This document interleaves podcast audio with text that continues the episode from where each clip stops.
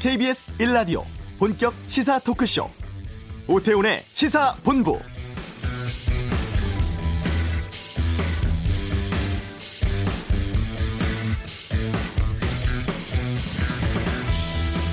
지난주 금요일 고강도 부동산 대책 나왔습니다. 이번 대책은 집 많이 가진 사람은 세금 더 많이 내야 한다는 데 초점을 맞췄다고 하죠.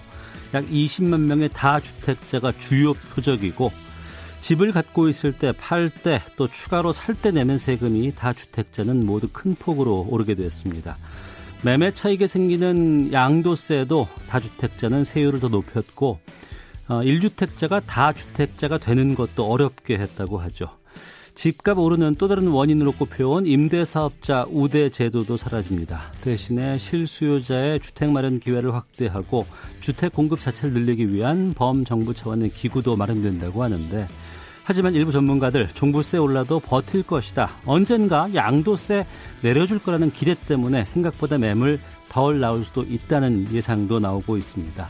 오태훈의 시사본부 먼저 경제브리핑에서 시중에 넘쳐난다는 유동자금에 대해 알아보고 이슈에서 전문가 통해 부동산 정책에 대해 살펴보겠습니다. 2부 외교전쟁, 북미 정상회담 가능성, 세계 무역기구 총재 선거 등에 대해 전망해보고 월요일 시사구말리, 박원순, 백선엽 조문 전국으로 갈라진 정치권 논란, 또 역대 가장 늦은 개원식 맞게 된 국회 이슈에 대해서 다양한 의견 살펴보는 시간 갖겠습니다. KBS 라디오 오태훈의 시사본부 지금 시작합니다. 네. 어려운 경제 이슈를 알기 쉽게 풀어드리는 시간이죠. 경제 브리핑 시작하도록 하겠습니다. 참 좋은 경제연구소 이인초 소장과 함께 말씀 나누겠습니다. 어서 오세요. 예, 안녕하세요. 예. 어, 70 부동산 대책 나왔습니다. 네. 왜 지난번에 6.17 부동산 대책 나왔었는데 이걸로 왜 안 되느냐 뭐 얘기도 많았고 정책 나와봤자 의미 없다 이런 뭐 자조적인 얘기도 있습니다만 시중에 유동 자금이 엄청나게 풀렸다더라는 얘기가 참 많았어요. 맞습니다. 시중에 풀린 유동 자금이 사상 처음으로 3천조를 넘어섰어요. 3천조라는 돈이 있어요? 어, 이런 얘기는 했어요. 예, 우리 예. 5만 원권 많이 발행됐는데 회수가 잘 안 된다. 어디에 예, 숨어 예. 있을 것이다. 예, 예. 마늘 밭이냐 금고 속이냐 이런 얘기 했는데 그동안 우리는 시중의 유동 자금이 한 1,100조 정도로 알고 있었거든요. 음. 그 1,100조의 기준은 뭐냐? 수시 요구불 예금 1년 이내로 현금화 가능한 자산만 하면 1,100조 원인데 네. 그 기간을 2년 정도로 2년 미만의 정기 예적금, 뭐 수익증권 이런 걸 합하니까 3천조 원이 넘어선 거예요. 어. 이게 4월 말 기준입니다. 그 돈 다 어디 갔대요? 정말 제 지갑에는 지금 심사인당이 하나 투장도 없거든요. 예, 예. 그런데 이게 지난 4월에만 34조 원이 증가를 했는데 음. 관련 통계가 작성되기 시작한 이후 이제 월간 최대 증가액이에요. 저금리죠. 경기 부양을 위해 풀린 자금이 정말 눈덩이처럼 불어나고 있다라는 건데요. 네.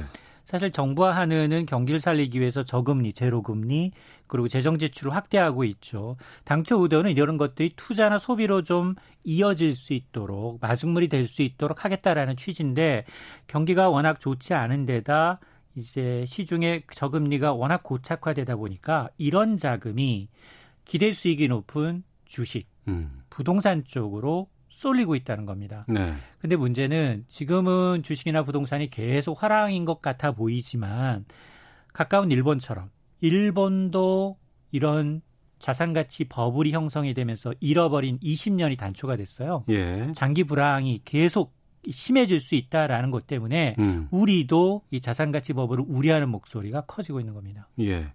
그 금리가 워낙 싸니까 은행 돈 안 쓰면 그 바보다 이런 얘기까지도 들었어요. 맞습니다. 은행들이 가계대출을 계속 옥죄잖아요. 여러 가지 예, 예. 대책으로 예. 인해서 LTV, DTI 다 옥죄면서 그러니까 주택을 담보로 하는 대출들은 많이 막혔잖아요. 예. 그런데 신용대출은 또 풍선 효과를 늘고 있습니다. 신용대출은 이자가 높지 않습니까? 이자 높은데 저금리잖아요. 어. 2%도 있어요. 신용이 신용이 0. 어. 그러니까 전문직 직장인들 그리고 이제 굉장히 그 고위 공급 공 직자를 비롯해서 어, 이런 이제 공무원들의 경우에는 탄탄하니까 네. 아, 신용도가 높, 높아요. 음. 그러면 은행들이 단체적으로 거기는 굉장히 협업을 합니다. 금리 낮춰줄 테니까 지금 은행도 돈 굴릴 방법이 별로 없어요. 그러다 보니까 주택대출 막히니까 오히려 신용대출줄로 옮겨가고 있는데요. 네. 실제로 지금 지난 6월에 가계대출 증가 규모를 따져봤더니 8조 1천억 원이 늘었는데 네. 이게 지난 2004년 이후 6월 기준 최대 증가폭이에요. 음. 여기 8조 1천억 원 가운데 주택담보대출이 한 5조 원, 신용대출이 3조 1천억 원 늘었어요. 자, 그런데 왜 이렇게 대출이 늘고 있느냐? 크게 세 가지예요. 일단 젊은 층을 중심으로 해서 야, 영끌, 영혼까지 팔아서 집값 더 오르기 전에 집 사자. 어. 라는 수요. 예. 그러니까 실제로 늘고 있고요. 그리고 또 어떤 젊은 층들은 야 부동산은 목돈이니까 좀 장벽이 그나마 높죠. 어. 차라리 그 그걸 갖고 주식 시장에서 예. 승부를 거는 동화 개미들이 늘고 있다는 겁니다. 실제로 지난달 있었던 이 SK 바이오 팜이라는 공모주 청약에 무려 이틀 새 31조 음. 원이 몰렸어요. 돈이 현금이 있는 분들도 모였지만 대부분 직장인들은 마이너스 통장 개설해서 일시적으로 넣었다는 거예요. 네. 기대 수익률이 워낙 높으니까. 음. 자, 그러다 보니까 이 신용대출 3조 1천억 원도 역대 최대 증가폭입니다. 예. 그런데 신용대출 누가 많이 신용대출 받았느냐? 20대예요. 20대가 신용일 네. 대출을 많이 받았다고요? 예. 1월에 비해서 20% 넘게 증가한 거예요. 왜 그럴까요? 직장, 직장인들은 20대는 가, 가시잖아요. 어. 아니면은 직업을 구하고 있잖아요. 예. 그러니까 앞서 얘기한 대로 이생망. 음. 내가 이 생에 정말 집 주택 구할 수 있을까? 네. 주택은 너무 멀고. 음. 그러니 주식 투자하고 있다는 겁니다. 네. 그러니까 하나예요. 20대의 경우에는 취업 시장 악화되니까 취업 준비하느라고 생계비 필요하죠. 또 하나는 주식 투자용으로 자금 조달한 경우가 굉장히 많다는 겁니다. 네. 앞서서 영끌이라고 말씀하셨는데 영혼까지 끌어모아서 집 사야 된다. 네. 그러니까 이제 30대, 20대 이런 쪽에서도 또 과거에는 한 5년 전만 하더라도 아예 집 사기를 포기했다더라. 그래서 뭐 그냥 해외 여행 다니고 좋은 차 사는 걸로 바꿨다고 했는데 그게 아니고 이제는 영원까지 끌어먹는 거군요. 이제는 욜로 추가하다가 골로 간다. 라가 나왔습니다. 그래서 아. 최근 2년 동안 이제 주택담보대출을 이용한 주 구매한 연령대를 좀 분석을 해봤어요. 음. 이 연령대별로 30대가 1위입니다. 네. 이게 정의당이 금감원으로부터 제출받은 자료를 보니까 2018년 6월부터 올해 5월까지 2년 동안 전체 주택담보대출 금액이 288조 원인데 네. 30대 대출액이 102조 원. 전체의 35.7%로 1위입니다. 음. 그러니까 주택담보대출 받은 사람 3명 가운데 1명이 30대다라는 얘기고요. 네. 그 뒤를 40대, 50대, 20대 순이었습니다. 음. 대출 증가세는 시간이 갈수록 더 가팔라지고 있는데요. 집값이 더 오를 것이라는 전망 속에 사실 30대의 경우에는 청약 가점이 굉장히 낮습니다. 그렇습니다. 그러니까 청약은 포기한 거예요. 어. 근데 계속 집값은 오르니 주변에 뛰는 집값 더 뛸까봐 빚내서 사고 있다는 겁니다. 어. 혹시라도 그게 폭락하게 된다 그러면 크나큰 충격으로 다가올 수밖에 없겠네요. 맞습니다. 일본은 개인들이 자산가가 되게 많습니다. 은행 예금을 많이 갖고 있어요. 그러니까 어. 그런 버블에도 전 세계적으로 부동산 투자를 다 해놓은 거예요. 예. 그러니까 20년 동안 장기 불황이 왔어도 견딜 수가 있었는데 아. 우리는 부동산 시장이 거의 70 내지 60, 70%의 자산을 올인해 놓고 있는 상황이고요. 그렇습니다. 여기다가 마이너스 통장 갖고 주식 투자했는데 주식은 하루에도 수십 배 내릴 수 있거든요. 3, 40%씩 내릴 수 있는 상황에서 이런 이 위험 자산 속에 굉장히 그 올인하고 있다라는 부분은 굉장히 좀 어, 경제 전체적인 측면에서 리스크 요인입니다. 네. 그러니까 상당수 자본이 어, 시중의 유동 자금이 부동산으로 이제 흘러 들어갔고 또 하나는 지금 주식 쪽으로 상당히 또 투자가 많이 됐다고 하는데 동학개미 운동 뭐 이렇게 해도 불리더라고요. 그렇죠. 올해 성적이 가장 좋아요. 개미들. 어. 올해 사실은 올 상반기 거래액이 네. 지난해 전체 거래 금액을 넘어섰습니다. 음. 그만큼 거래 금액이 뛰었는데 네. 아, 올 들어 이제 지난 7월 2일까지 국내 주식 누적 거래 금액이 220, 90, 아, 2,293조 원인데 예. 지난해 전체 2,287조 원을 웃돌고 있습니다. 자, 이런 추세로라면 올해 거래 대금은 역대 최대가 될 것으로 보이는데요. 하루 평균 거래 대금이 27조 6천억 원이에요. 어. 과거 2, 3년 전만 하더라도 하루 한 5, 6조 정도 선이었어요. 예. 그러다가 지난해 상반기에 비해서도 20% 가까이 늘었고요. 특히 올해 이제 증시 거래 대금 가운데 개인 투자자 거래 비중이 금액 기준 72.9%. 어. 70%가 개미가 하고 있다는 겁니다. 오히려 어, 외국인하고 기관의 비중은 좀 줄어들었어요. 음. 그러니까 그동안 동학개미 운동들이 외국인이 판 것들 매수, 매도 물량을 전부 다 받아들이면서 국내 증시 상승을 주도해서 지금까지는 성적은 나쁘지는 않아요. 네. 그러니까 코로나로 상당히 지금 경제 뭐 성장률도 마이너스 기록할 것으로 전망되고 다 힘든데 주식은 지금 화랑생 거 아니에요. 네. 이게 또 반드시 바람직하다고 볼 수는 좀 없을 것 같기도 하고 해외 주식 투자도 그렇게 많이 한다면서요? 맞습니다. 이 개인 투자자들 사이에 이제 해외 주식 직구 열풍이에요. 한국예탁결제원의 통계를 보니까 올 상반기에 국내 증권사들을 통한 해외 주식 결제 금액, 매수, 매도를 합한 금액이 약 85조입니다. 음. 이게 역대 최대치였던 지난해 총 금액의 1.7배가 상반기에 거래가 됐어요. 네. 대부분 어디 주식이냐? 미국 주식입니다. 올 상반기 전체 결제 금액 87%가 미국 주식인데요. 미국 주식은 사실 많이 올랐어요. 지난 2010년 나스닥 2000에서 올해 만 올라갔으니까 다섯 배 가량 올랐거든요. 종목별로 봤더니 테슬라에 대해서 올 상반기까지 5,640억 원 1위였습니다. 네. 그 뒤로 뭐 마이크로소프트, 애플과 같은 주식들을 많이 사 모았는데 개인들이 이처럼 해외 주식에 열을 올리는 이유가 뭐냐? 우리는 10년 동안 박스피 네. 1900선에서 2200선 사이를 오갔는데 갇혀 있다고 그러죠. 그렇습니다. 네. 그런데 미국 주식은 나스닥이 5년 새 아, 10년 새 5배가 올랐어요. 그리고 미국 주식은 하루에 상하한 폭이 없습니다. 네네. 네. 오늘 1달러가 내일 100달러가 될 수 있고 내일 100달러가 0달러가 될 수도 있어요. 자, 그런 것들이 굉장히 컸고요. 근데 저 개인적으로 해외 주식이 굉장히 비추인데 미국 주식을 살려면 달러로 환산해야 돼요. 그렇죠. 환전 수수료 2% 가량 듭니다. 예, 예. 여기에다가 손익에 따라서 양도세율 22%가 부과가 되고요. 어. 그리고 미국 주식 거래할 때는 국내 증권사, 해외 증권사 수수료 동시에 물어야 돼요. 두 번 거치는군요. 수수료 제로가 없습니다. 미국 네네. 주식은. 어. 국내 주식은 뭐 온라인 하면 스마트폰으로 하게 되면 뭐 무료도 있고 그런데 네. 해외 주식은 없습니다. 그러니까 2%가 올라도 본전도 못 찾는 거 아니에요? 그리고 환율이 더 떨어져 버리거나 그러면 더 손해죠. 아, 그렇군요. 글쎄요. 뭐 갈곳 없는 돈이 투자처를 찾아서 간다는 걸 뭐라고 할 수는 없습니다만 걱정은 이 3천조 원에 달한다는 유동성이 위기를 맞게 된다 그러면 상당히 걱정인데. 맞습니다. 이게 3천조 원의 유동성이 지금 주식과 부동산에는 핵폭탄 지뢰밭이거든요. 네.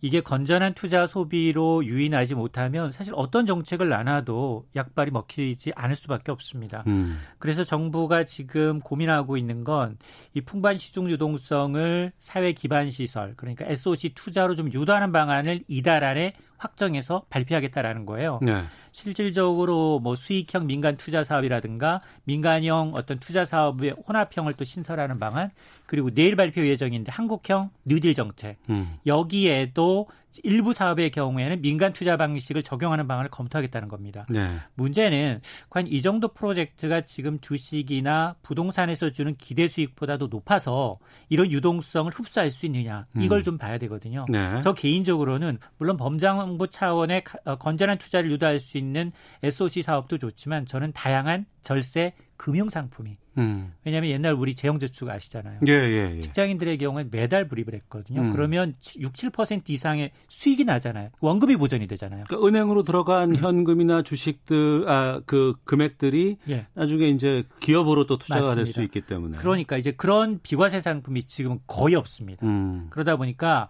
오히려 저는 이런 것에 대해서는 범정부 차원의 어떤 다양한 개인들도 관심을 가질 수 있는 절세 금융 상품이 만들어져야 한다라고 생각을 합니다. 알겠습니다. 경제브리핑 참 좋은 경제연구소 이인철 소장과 함께했습니다. 고맙습니다. 네, 고맙습니다. 잠시 뒤엔 또 부동산 대책에 대한 좀 진단해 보도록 하겠습니다. 전망도 해보겠고요. 자, 이 시각 교통 상황 확인하고 헤드라인 뉴스 듣고 오겠습니다. 먼저 교통정보센터 임초희 리포터입니다. 네, 이 시각 교통정보입니다. 아침부터 사고가 많이 나고 있는데요. 빗길에서는 감속 운행만 잘해도 사고를 충분히 막을 수 있습니다. 현재 평택 시흥고속도로 시흥 방향 송산마도 부근 1차로에서 화물차 관련 사고를 처리하고 있고요. 8km 구간 정체가 심합니다. 서울 외곽고속도로 사고는 판교에서 일산 쪽인데요. 소래터널 부근 3, 4차로에서 화물차 관련 사고를 처리하고 있어서 뒤쪽에 정체가 심해지고 있습니다. 사고 구간을 지나서도 서운 분기점 쪽으로 막히고 있고요. 서울 시내는 가양대교 북단에서 남단 쪽으로 막히는 이유 역시 사고 때문입니다. 올림픽대로 공항 쪽은 성산대교와 가양대교 사이 4차로에서 사고가 나서요. 밀리고 있습니다. 강변북로는 구리 쪽 사고와 고장난 차는 처리됐지만 난지나들목에서 서강대교, 원효대교부터 반포대교 쪽으로 정체고요. 천호대교와 구리시계 사이 1차로에서는 사고를 처리하고 있어서 밀리고 있습니다. KBS 교통정보센터였습니다. 어제 코로나19 신규 확진자가 62명 확인됐습니다. 지역사회 감염 19명, 해외 유입은 43명으로 해외 유입 환자가 지난 3월 말 이후 최다를 기록했습니다. 고 박원순 서울시장을 성추행 혐의로 고소한 여성의 변호인이 오늘 오후 입장을 발표할 예정입니다. 한국 성폭력 상담소 등 여성단체가 기자회견에 함께할 예정이라고 변호인 측이 밝혔습니다. 더불어민주당 김영진, 미래통합당 김성원 원내수석 부대표가 오늘 오후 7월 임시국회 의사 일정을 논의합니다. 7월 임시국회는 지난 6일 문을 열었지만 박원순 서울시장의 갑작스러운 사망으로 여야 협상이 일시 중단됐습니다. 더불어민주당이 공수처장 후보자 선정을 위한 여당 몫의 후보 추천위원회 위원으로 김종철 연세대 법학전문대학원 교수와 장성근 전 경기중앙변호사회 회장을 선정했습니다. 많은 비가 내린 경남 함양군에서 수로 작업을 하던 70대 두 명이 급류에 휩쓸려 숨졌습니다. 한편 이틀간 집중호우로 산사태 발생 위험이 높아짐에 따라 산사태 위기경보 주의 단계가 발령됐습니다. 지금까지 헤드라인 뉴스 정원나였습니다.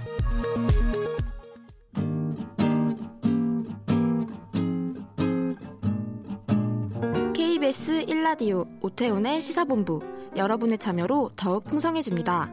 방송에 참여하고 싶으신 분은 문자 9730번으로 의견 보내주세요.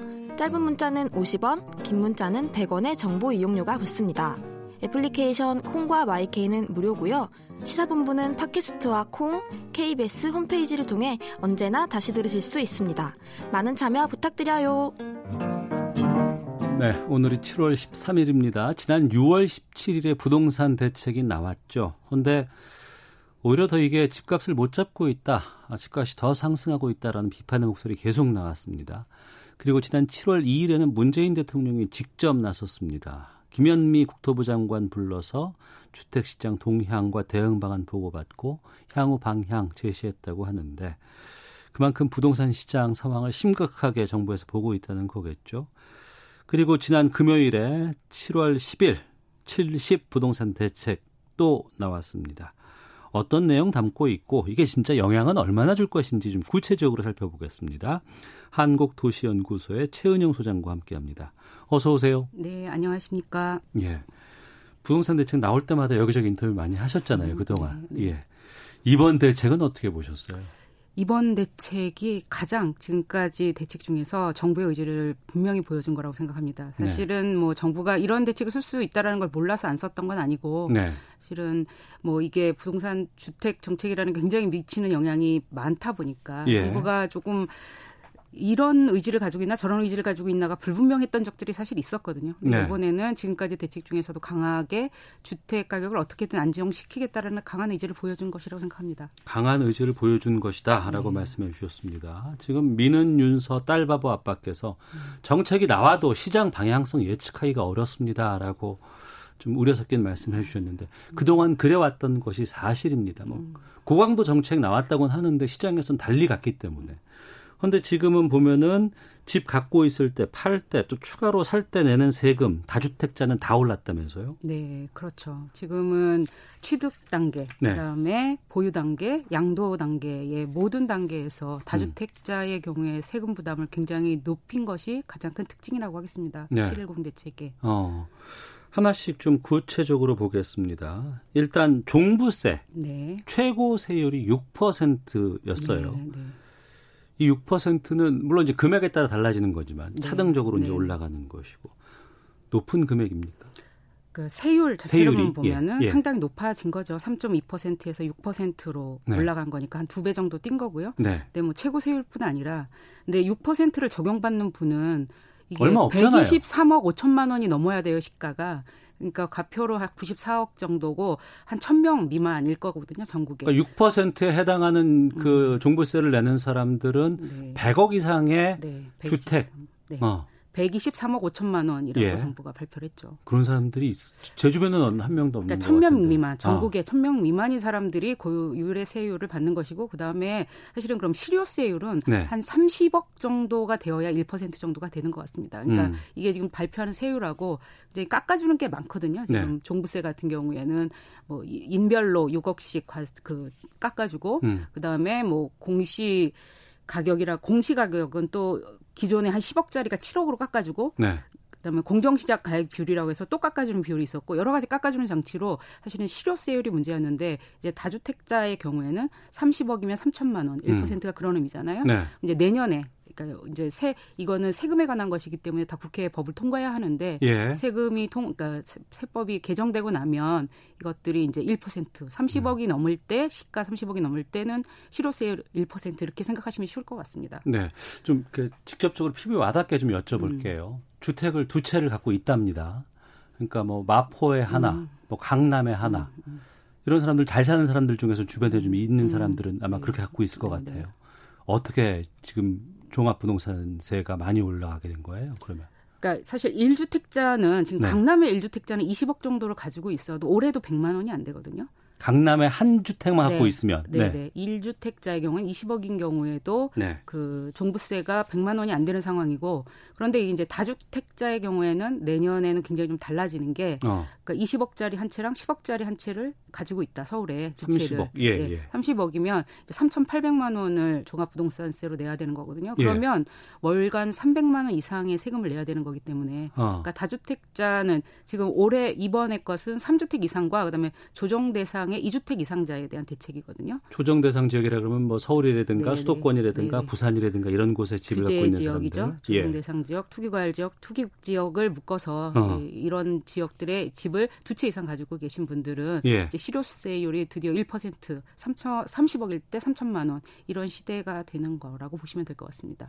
그동안 부동산 대책 낼 때마다 이거 소용없다. 종부세 음. 올려야 된다라는 얘기를 참 많이 했었어요. 네. 그래서 지금 뭐 실효세율로 올리고 그다음에 이제 최대 6%까지 올린다고 했는데 그런데도 불구하고 이렇게 올렸다고 하는데 별 뭐 효과가 없을 거다 이런 전망들도 나오더라고요. 이건 어떻게 보세요?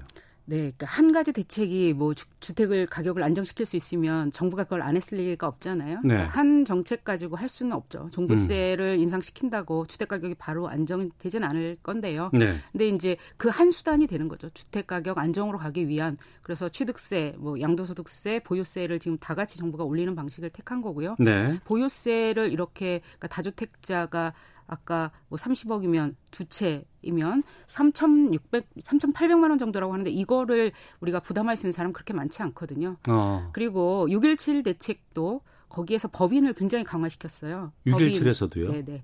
그러니까 6.17 대책도 사실은 법인 쪽에서는 굉장히 강한 대책이었거든요. 예. 종합부동산세를 강화시켰고 그다음에 아까 제가 인별을 공제해 주는 게 있다고 하시, 음. 말씀드렸는데 그런 것도 법인은 지금 다 없앴고 네. 그다음에 여러 가지 장치를 통해서 법인이 가지고 있는 주택 매물은 지금 계속 나올 예정이거든요. 어. 그런 면에서 그 효과가 전혀 없지는 않을 것이라고 생각합니다. 종부세는 사실은 주택 가격 안정이라는 목적도 있지만 네. 고가 주택을 가진 분들의 세금 부담, 세금을 음. 사회적으로 가져야 네, 부담해야 된다는 측면에서도 의미가 있는 세금이기 때문에 네. 네, 정부가 적절한 조치를 했다고 생각합니다. 이번 조치 발표 이후에 이제 일부 언론에서는 1주택자도 종부세가 올랐다더라 이런 얘기들 많이 좀 보도가 되곤 있습니다. 그 구체적으로 얼마나 오르는지 잘 모르겠어요. 1주택자들은 글쎄요 이런 그 고강도 부동산 대책에 어 영향을 좀 안 받는 게 맞지 않을까 싶거든요. 네, 사실은 우리가 착각하고 있는 것 중에 하나는 1주택자 중에는 투기성 수요가 없냐 그런 건 아니거든요. 제가 아는 한 분도 예. 집을 사고 팔고 사고 팔고 해서 계속 한 주택으로 늘려가시더라고요. 아, 그래요? 네. 그런 부분이 있고 사실 1주택자에 관해서 종부세 폭탄이라는 거는 맞지 않는 게 아까 말씀드렸지만 지금 20억짜리 강남에 있는 30평 아파트의 종부세가 100만 원이 올해 안 되고요. 예, 예. 내년에 인상을 해서 음. 100, 그래도 200만 원이 안 돼요. 네. 이런 것들을 폭탄이라고 얘기하는 거는 좀 언론에서 과도하게 나서는 측면이 있는 것 같습니다. 음.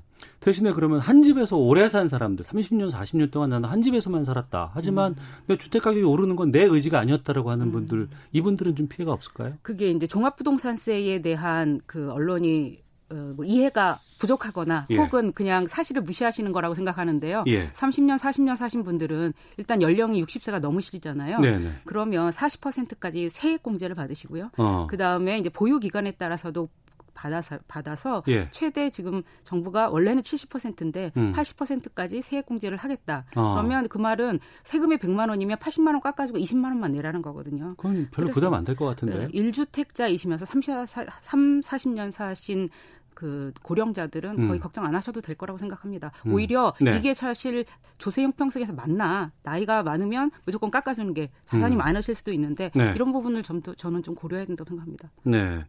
그리고 1주택자에서 요즘에 어 부동산 시, 뭐 경기가 너무 좋다고 하니 나도 좀 갭 투자해서 음. 다주택자로 가려고 했던 사람들 이분들을 위해서 음. 아, 위해서가 아니죠. 음. 이분들을 막기 위해서 네.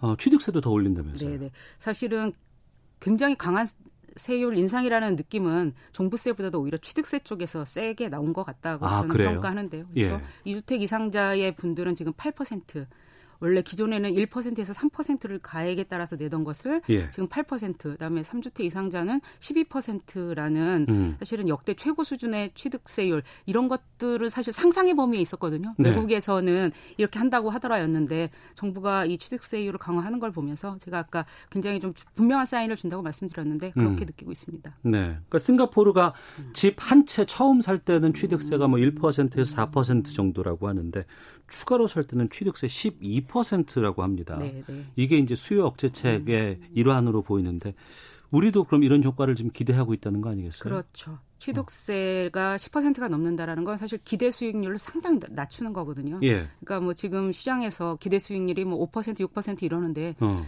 취득세가 10%가 넘어가면 예. 상당히 기대 수익률을 낮추는 것이기 때문에 음. 투기 수요가 시장에 들어오는 것을 막는 효과가 있을 것이라고 생각합니다. 네.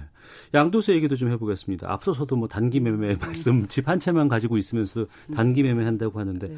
그럼 이 단기 매매 하시는 분들은 양도세 부담이 크겠네요. 네, 그렇죠. 이제 단기 매매에 관해서 굉장히 정부가 세금을 높이는데요. 예. 2년 미만에 관해서는 60%, 어. 그다음에 1년 미만의 경우에 70%로 예. 상향시킬 예정이라고 합니다. 네. 반응이 어때요? 어떨까요?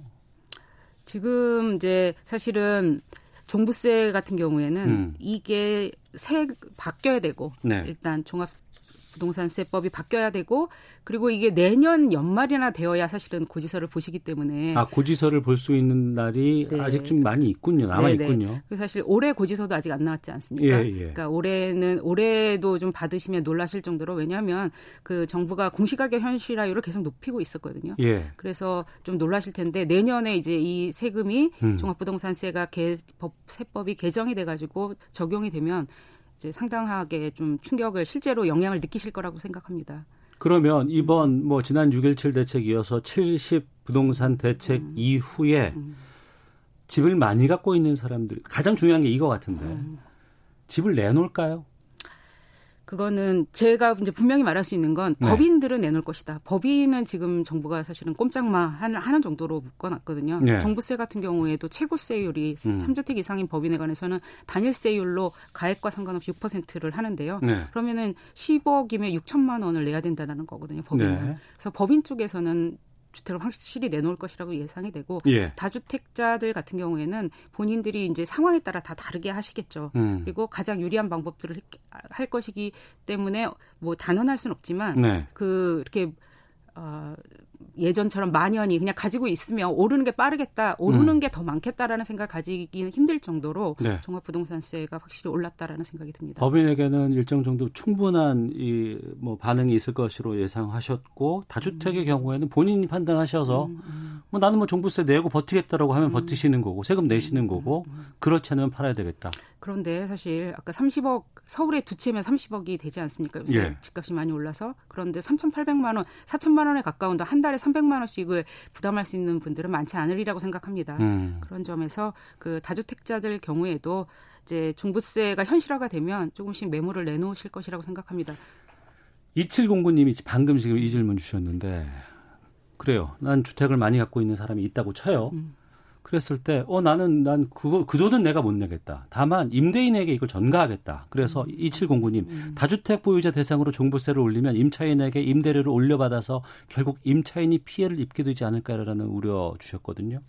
네, 그래서 지금 정부에서 내놓는 대책은 사실 세입자 대책과 같이 가고 있다고 생각합니다. 네. 그러니까 전월세 상한제, 계약갱신 도 계약갱신 그러니까 전월세 상한제와 그다음에 계약갱신 청구권의 도입을 전제로 음. 정부가 이런 그 전체적인 그림을 짜고 있다라는 생각이 되거든요. 네. 그런 면에서 등록 임대 4년짜리도 없앤 것이고요. 음. 그런 점에서 세입자 보호에 관해서도 정부가 충분히 고려해야 되겠지만 뭐 지금 정책 전체적인 방향으로는 그 크게 문제가 되지는 않을 거라고 생각합니다. 전가할 수 없도록 네. 그 정부가 정책을 만들면 되는 거거든요. 그래서 어. 그런 부분에 대해서 고민을 많이 하고 있다고 생각합니다. 전월세 인상률 상한을 예. 이제 새로운 계약에만 적용하는 게 아니라 기존 계약 기존 계약에도 적용하겠다라는 어. 정부가 밝히고 밝히고 있고요. 예. 5% 상한이 적용이 되는 거거든요. 예. 그래서 임대인들이 마음대로 주 택 그 전월세 가격을 올릴 수 없는 그런 정책을 정부가 같이 추진하고 있다라는 점에서 크게 우려하지 않으셔도 될 것 같습니다. 네.